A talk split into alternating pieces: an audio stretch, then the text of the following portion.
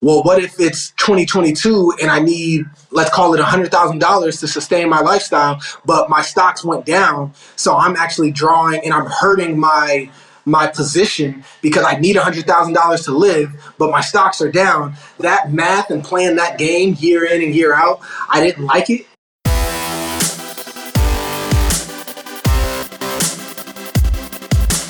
This show is dedicated to helping you strengthen your family tree and live financially free. Welcome to the Marriage, Kids, and Money podcast, everybody. This is Andy Hill, and today we're talking about the importance of saving and investing when your income grows.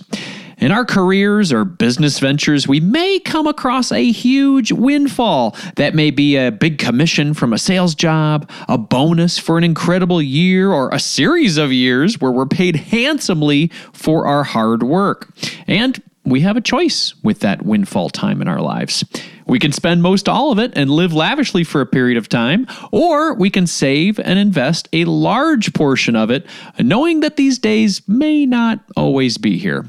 To help us discover the importance of saving and investing when our income grows, I've invited author Devon Kennard on the show today. Devon is an N F L linebacker, investor, and philanthropist. Over the last decade, he has developed into a savvy real estate investor, amassing a multi-million dollar portfolio, all while playing in the N F L.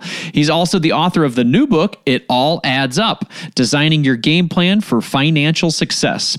When he's not inspiring others to use their active income to create passive income, he's spending time with his wife, Camille, and his two daughters. Welcome to the show, Devon. Thanks for having me, man. It's a pleasure. Awesome, man. Well, it's great to have you here. Now, knowing your father played in the N F L, did that early exposure to an N F L career and the fact that it doesn't last forever, did that shape your views on money and financial freedom?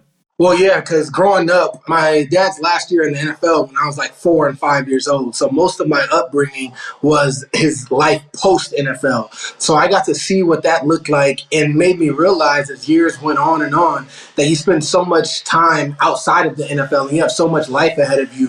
So it kind of forced me naturally to pay attention to that because I'm like, you know, my dad played thirteen years, which is a ridiculously long time to play in the N F L, and he still had all this life to live once he was done. So it, it kind of was ingrained in, into me at a young age, like, all right, well, football is going to end one day. I'm seeing it right in front of me, so let me plan for that and what that's going to look like. Yeah, that's awesome, man. Well, walk us through the early portion of your N F L career. Talk to us about where you started, what you were earning. Give us a little background. Well, I think it starts back in college. I went to the University of Southern California, and I was a top recruit out of high school, had scholarships to go anywhere in the country. But when I was in college, I started to face a lot of injuries and position changes, and I was going through a lot of adversity that, you know, it made it unlikely. There was reports like, is Devon Kennard ever going to make it to the N F L and things like that. And I ended up having a really good redshirt senior year. I ended up with nine and a half sacks. I, I played really well, and I had a, and I put myself in a position to get drafted, but I was still drafted late. I was uh, the bottom of the fifth round, pick one hundred seventy-four. I'll never forget it. And, you know, now I'm getting in the N F L, but I don't know how long or what my future is going to look like. So there was some guarantees, but I think my signing bonus was like a hundred and something thousand dollars. So it was a lot of money for a twenty-three year old, but nothing that was going to, you know, sustain me the rest of my life. And my mindset was like, all right, I'm hopefully going to play this year, but I don't know what the rest of it's going to look like. So as soon as I got in the N F L, instead of using that signing bonus to buy a car or get a lavish, you know, apartment, because I, I was drafted by the New York Giants, I got a I got a fairly affordable apartment not too far from our facility, and I brought out my high school and college car, which was a two thousand five Kia Sorento. So that's what I drove around. And, you know, it's a humbling feeling when you're walking into or driving into, you know, the facility and you're seeing Rolls Royces, Lamborghinis, you know, Mercedes, G-Wagons, all kinds of vehicles. And, and I'm driving in with my two thousand five Kia Sorento. It was the first taste of like, all right, I want some nice things, but I'm gonna, I believe in delayed gratification. And I want to make sure I set myself up before I start to buy those things. Now, that had to have been hard seeing all that and kind of holding yourself back. Was that difficult? Was there a temptation there for you as a young man? Well, I would say one thing that I, I say a lot is people say, like, don't let your spending increase. Like, oh, you start making way more money and keep your spending the same. And in cons- in theory, that is amazing. In actuality, it's a bunch of baloney, if you ask me. Like, I, I think it's unrealistic to a degree. And a great example is I was in college living, after all my bills were paid, living off of three hundred, somewhere between three and five hundred dollars a month, and just making it work. That's all I had to spend once my once my rent was paid. And then I get into the N F L, and I, my mindset was like, I'm all, like after my after I paid my like well, my car was already paid for, my parents bought it, but my rent and all of my expenses, I'm only going to have a thousand. dollars. That's all I'm going to spend a month. And every month I blew that out of the water because I was living in New York. So, all right, you, you try to fly back home to visit my family. That's a few hundred dollars right there. You go to a dinner in New York City. That's a few hundred dollars right there. So that it gets ate up really quickly. And I started to realize, although I was living off, let's call it three hundred dollars a month in college, and I considered myself a very frugal person. I'm driving a two thousand five Kia Sorento. To say I was only going to spend one thousand dollars a month was was extremely unrealistic. Now, I still think, still believe I spent a lot less money than a lot of my peers around me. I'm always very wary of like the financial literacy and, and savers of the world who say, oh, live off of forty thousand dollars even when you even when your income goes to one hundred fifty thousand dollars. And you know, there's there's It, the concept is very good, but I've learned in in actuality, you go to a you go to a nice restaurant and you might order the Wagyu steak instead of the you know New York strip. Like you're you're gonna do it when you know you, you you know you have it sometimes, and as long as you're doing that sparingly, I think that's what's important. Yeah, you've told the story of this rookie dinner, and I thought it was super interesting. Would you mind sharing that with us? All right. So for those of the listeners out there who don't know, in the N F L, there's like it's kind of a part of the culture. The rookie, at some point, you go to dinner with your position group. So that's usually between five to ten guys, depending on what your position is. And they're ordering the most expensive steak. So we're just messing around. I mentioned the Wagyu. They're definitely ordering the Wagyu steak and the expensive wines and the expensive liquor and, you know, just doing it up. Well, it was my time. It was the end of the season, and there was one other rookie with me, but he wasn't drafted. He was a free agent, and he, so our agreement was I'll pay three-fourths of the bill. He was going to pay one-fourth, and, you know, that was the agreement. So the they threw us a curveball, though. So it was only supposed to be eight of us. That's a, well, I was a linebacker, so we had eight linebackers in my position room, but they decided that, like, everybody in our room had a girlfriend or a wife. So they had the bright idea that, all right, let's make it a, you know, date night. And everybody got to bring their significant other. And at first I'm like, oh, that's, that sounds pretty cool. That's cool. You know, whatever. And then I started to think about it. I'm like, that's double the heads. And then, you know, these these wives and girlfriends, they're they're even bougier sometimes than, the, than my teammates. And they want even nicer things. So I'm like, how did I get looped into sixteen heads instead of eight? Like, so I was already kind of doomed. But we get to the dinner, they're running it up, ordering Louis the thirteenth, which at the time I haven't even didn't even know what it was. Some expensive alcohol, like like three hundred dollars bottles, steaks for everybody to share, just just doing it up. So the dinner ends, and it was about seven thousand dollars the bill was, and I'm like, wow, this is ridiculous. One dinner hitting for seven thousand dollars. So I'm doing the math, and I'm going to owe like somewhere around forty-five hundred dollars. He's supposed to pay the rest. You know, I think it was like five thousand dollars. He's supposed to pay the rest. And then his card doesn't work. So I'm steaming. I'm already mad about this bill, but he like, because I, I texted him before, like I knew to increase the limit on my credit card and all, and all of that. I told him to do the same. Like I'm like, no excuses. You gotta you gotta hold up your end of the bargain. And his card didn't work, and he's just acting like silly, like he doesn't know how to figure it out. So I end up getting stuck with the whole bill. And then, you know, the vets are telling me to to tip very well because, you know, we had a, a good server and all that. So the bill, all in all, with tip included, I ended up spending about ten thousand dollars. And I'm I'm walking out of there so mad. And, you know, needless to say that the, the rookie that got that was on the team that year, he disappeared. Still haven't talked to him. Me and, me and him got beef if I ever see him. I'm like, one day I'm going to run into him and I'm going to be like, what the heck, man? Like, we definitely have a little beef there. But, you know, it's a part of it. But that that was one of the not not one of the most expensive thing I did my whole rookie year was rookie dinner, and I've, I've paid it forward now because I've, I've had a bunch of rookies. I've just finished my ninth year in the N F L, so I make sure I make sure I, I'm on the other other end of that, and I'm getting I'm getting my ten K worth every season. But it was it was brutal in the moment.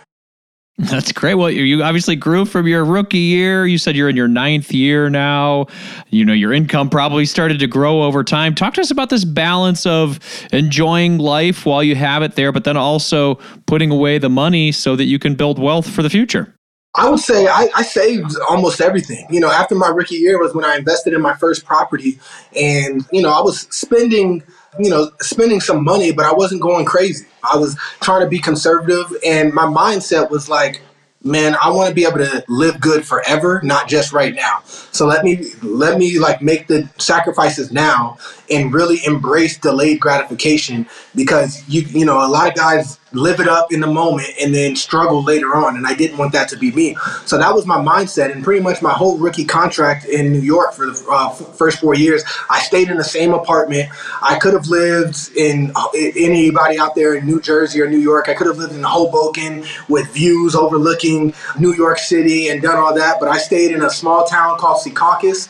It was less than ten minutes away from the practice facility, and I had a little two-bedroom apartment, and, you know, I just I just handled business that way for my whole rookie deal, and was saving money, figuring out what to do with it, and I started, began investing in, into real estate, because I, I realized that that was the thing that can really change my life, and taking my earned income and converting it into investments, and then those investments create cash flow, and that cash flow is what I can then live off of. So kind of believing and getting that momentum started to where one day I would be where I'm at now and, and have enough passive income to sustain my lifestyle.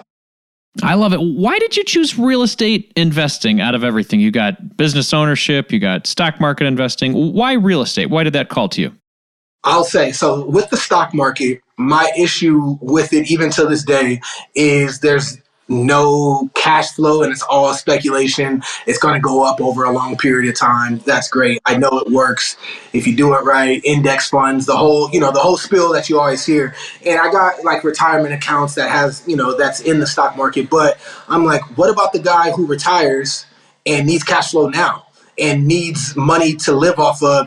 And if I'm going to retire in the next few years and I don't have any income coming in, well, what if it's twenty twenty-two and I need, let's call it one hundred thousand dollars to sustain my lifestyle, but my stocks went down. So I'm actually drawing I'm, and I'm hurting my my position because I need one hundred thousand dollars to live, but my stocks are down. Like, so that that math and playing that game year in and year out, I didn't like it. So that's why I dibbled and dabbled in the stock market, but it was like, it just didn't feel for for me. And then businesses, I think creating a business and it can create cash flow, you know, you own it, all that is great, but it's it's active. Like you gotta work, and it, there's no guarantee that it's gonna work out, and it takes a lot of time intensive. So my my mindset and my like, mentality, where what I started to build in is what I call the trifecta. And I, any investment I consider, I really want to hit three things. One, it needs to be passive, because I want, I don't want to give myself another job personally. So that's number one. Number two, it needs to have cash flow, because I want to hit my T M I, and T M I is target monthly income. So if I want to get to my target monthly income, which, you know, mine's different than yours, whatever, everyone needs to figure that number out. But if I want to get that, then every investment I get into needs to be moving me down the field, so to speak, towards my T M I, my target monthly income. So it needs the cash flow. And number three, it needs to appreciate. So if I'm investing one hundred thousand dollars today, hopefully in two years, three years, five years, et cetera, then it's going to, you know, give me more. It's going to be worth much more than the one hundred thousand dollars. So as I look, looked at a lot of different investments, stock market to me, I know there are ways, there's dividend stocks and there's different things that you can do to get to get cash flow from stock. But to me, stock market didn't really address all three. And to me, starting a business didn't address all three because it wasn't really passive. So But real estate did. There's ways to invest in real estate that hits all three. And I think anybody who has a nine to five job out there is working and, and stuff starts to look at it that way. And I'm not saying you can never, like, I, the trifecta is what I really want, but there's times where it might be, you might be willing to have two of the three, or, or, but I've never really liked doing anything that's only one of the three. You need at least two of the three in any situation. But for me, I like to do, get into investments that I'm hitting all three. And I developed that mindset, and, and then I, it just, real estate kept pulling on me where it's like, it solves the issues that I think need to be solved. Shipping can make or break a sale, so optimize how you ship your orders with ShipStation. They make it easy to automate and manage orders no matter how big your business grows. And they might even be able to help reduce shipping and warehouse costs. So optimize and keep up your momentum for growth with ShipStation. Sign up for your free sixty-day trial now at ShipStation dot com and use the code P O D. That's ShipStation dot com with the code P O D. For six generations, the Jones family has been providing high-quality meats. And now, we're providing treats for the best member of your family, man's best friend, a k a the goodest boys and girls. Jones Natural Chews makes bones and treats that are sure to be savored by your dog and are made from the best natural ingredients available. Our flavorful chews are made from natural animal parts and will have your puppy drooling with happiness. From treats like sticks and chews to savory bones and patties, we've got you covered for finding the perfect reward for that special pup in your life. Jones Natural Chews come in all sizes, so make sure to choose the right treat for your pup. And remember, it's important to be supervising your pup when they're enjoying their treats to keep your puppy safe. Jones Natural Chews, available at a pet store near you. Or visit jones natural chews dot com to get started with our store locator tool. That's Jones Natural Chews, available at a pet store near you.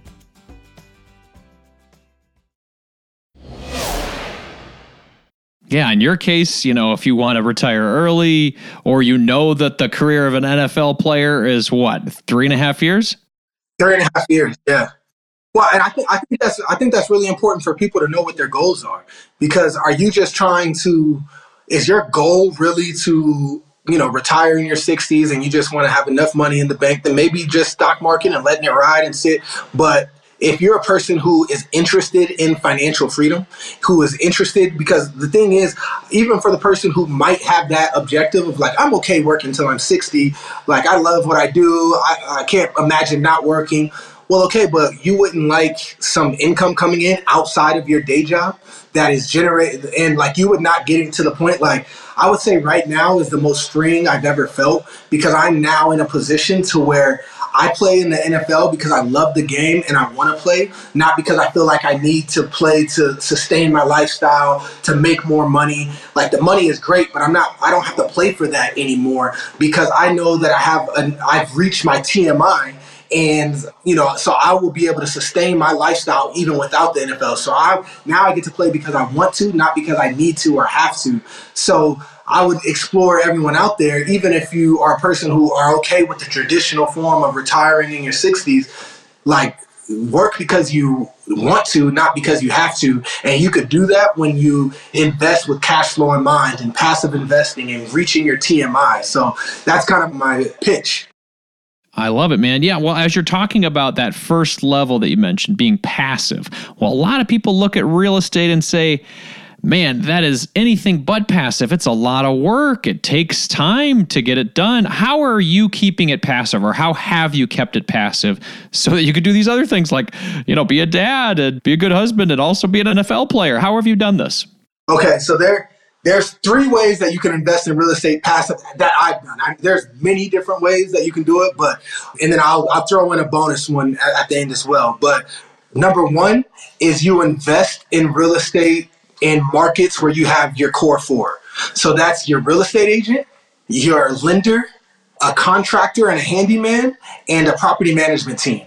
If you have those core four, then you can invest passively in, in a market. So therefore, and when I say passive, I don't mean like kick your feet up and do absolutely nothing. Like, come on, people, let's not be lazy here. But passive in the sense of we're talking about hours in a month, not days in a month. You can you can manage a real estate portfolio in five hours or less in the whole month. And I consider that passively. Maybe some people would say that's still active, but to me, if I'm if I just need to look over statements and oversee my property management and make sure the numbers make sense and match up what hit my bank account, which with a caveat, you can have a bookkeeper or your accountant do, so it can become, you know, even that part can become passive. But like, that's not that intensive, you know, of work. So when you can have those four pieces, your core four, I think that's how what makes it passive. So you can do that in commercial real estate, residential real estate, multifamily, like across the board. You just need the pieces in place to where you're not the one slugging and getting the work done over and over and over again. So that's the first way. The second way is real estate syndications. And this is with the caveat of, in most cases, you need to become an accredited investor. So you need to have between uh, husband and wife, I know this is a marriage show, so husband and wife need to bring in two hundred thousand dollars or more as a couple, or have a net worth of a million. But if you fit that, or if you have aspirations of fitting that, you can invest in syndications. And just a standard syndication that I'm in, you get an eight percent preferred return. So however much money you're in, you get eight percent return annually. And most of the syndications I'm in pay out dividends quarterly, so eight, so that's two percent a quarter. And then at the end, when they sell or refinance the property, that the syndication that you invested in, then you get to participate in the sale, and at a seventy thirty split to the investors that invested. So you get your principal back, an eight percent preferred return, and a piece of the upside. And all you have to do is your due diligence up front. You're obviously making sure the person running the deal is legit, making sure you agree with the numbers, the property, et cetera, et cetera. But you do all the work up front, and then you get statements, you get communication from that team, so you know what everything is going on, and you just get to kick back and get that. So that's number two. And then number three is short-term lending. If you're a person who has capital, I've done a couple of short-term lending, double-digit, double-digit interest rates, you know, for a year or less. So, you know, you're talking on one hundred thousand dollars, fifteen percent, making fifteen thousand dollars every year on, on one hundred thousand dollars. That's a great return on your money. And the collateral can be real estate. So, you know, if somebody's flipping a tenplex in your in your you know city, and you're lending some money, you can lend them some money, and they pay a high interest rate because getting the money from you is faster than a bank, and it's short term. And so they're winning because they're getting the capital fast, and you're winning because you're getting a high interest rate. And the collateral, if everything falls apart, is you get stake in the actual in the actual property. So those are three ways that I've invested passively, and it all, and they all take some work up front and a little bit of management along the way, but it is very passive in my opinion. Yeah, that's great, man. Well, you know, you've got this nine-year stretch of career here, and you're talking about saving and investing to build up this real estate portfolio you have. How much were you saving and investing to get these, I think you said, was it fifty properties? Is that right? I own thirty properties on my own, and then I'm in over thirty syndications. So I'm I'm in sixty plus real estate deals right now. You know, I never really paid attention exactly to what I'm saving, what I, what I'm not. I just tried to live very lean. Like, let me, and the way that I do that is I pick my vices. And I recommend this to, to everyone out there. You can't be a travel guy, a restaurant guy, a jewelry guy, a party guy, an expensive house guy, a car guy. That's how you go broke. So for me, I was like, what what do I value? I value traveling. And so, you know, I like I like to travel. I travel out of the country, within the states, and and so that's something. And I value, you know, a nice dinner and stuff. I'm getting older, so I'm not in the clubs and partying and all that. Married, two kids, all that. So I enjoy having a nice dinner with my wife, or going with a couple of buddies, going to a nice restaurant. So those are the things that I value a lot. So I'll spend money there, but I cut back on a lot of the other things. I'm not. You're not going to see me with a bunch of gold chains on and, and, you know, two or three blinged out houses that are, aren't investments. They're just my properties. Like, I, you know, I'm not doing those type of things because I've recognized what I value. And that's how I've been able to keep, keep my spending down. You know, the next thing is managing my fixed expenses. So, so many people get caught up in variable expenses. And what I mean by fixed versus variable, fixed expenses is the number one thing that stops people from reaching financial freedom. So let's go through this. What are your fixed expenses? where you live, so either you're where you're paying rent or your mortgage, education, so the student loan debt, how much you're paying for school, transportation. Everybody wants the nice Hellcat vehicle or, or Range Rover or, or Mercedes, et cetera. And then bad debt. So those are things that you buy and you got to pay month in and month out. They're fixed expenses. If you can keep those down, then your monthly expenses are going to stay down. And then you don't have to be penny pinching every second to get for the latte. Like, you know, I have, I have so many people like, cut back on the lattes. And I'm like, cut back on your mortgage. Like, just because you get pre-approved for a five hundred thousand dollars loan doesn't mean you need to buy a five hundred thousand dollars property. Why don't you get a three hundred thousand dollars property, a three hundred fifty thousand dollars property? I'm telling you, that will make, that will impact your like lifespan and your, your reaching financial freedom much more than the six dollar latte from Starbucks. And some people are not going to want to hear that, but it's the truth. And same with student loan debt, same with cars. You like, you know, the guys out there that's getting the huge pickup trucks, that's eighty thousand dollars.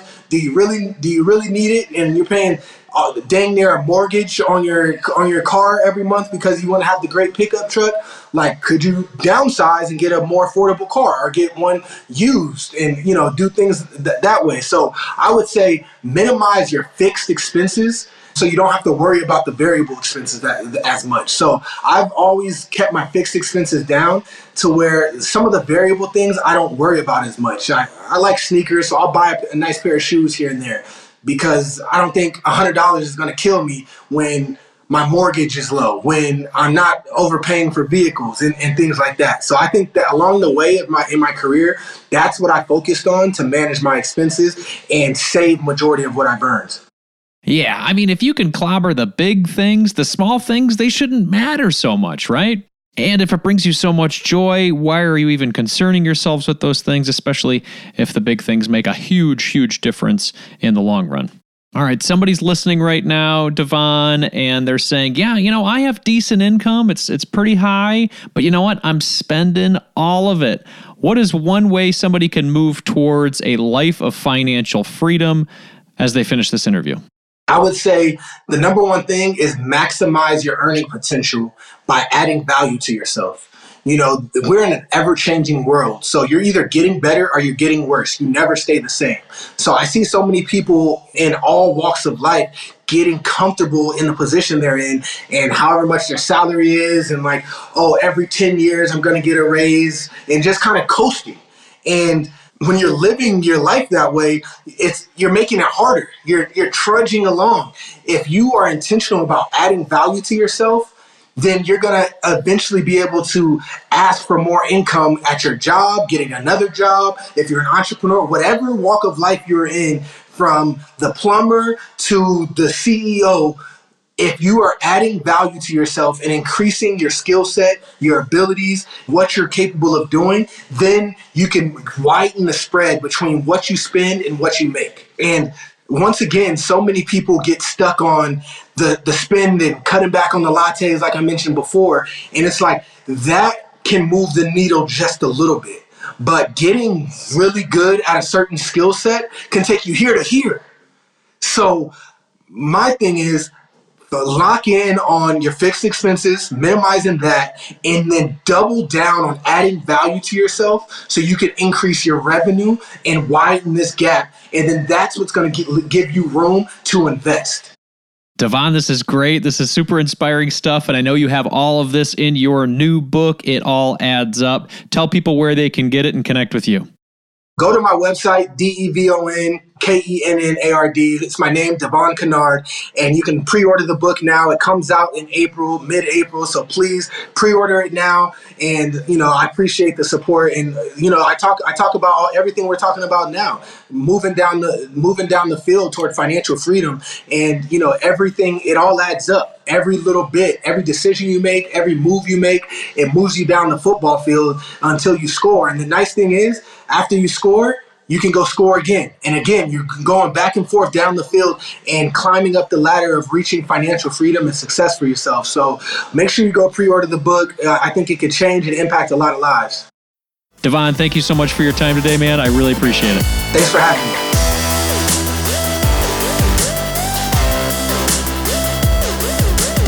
Now that is a forward-thinking man. To do all that he's done during his twenties, man, that is incredible.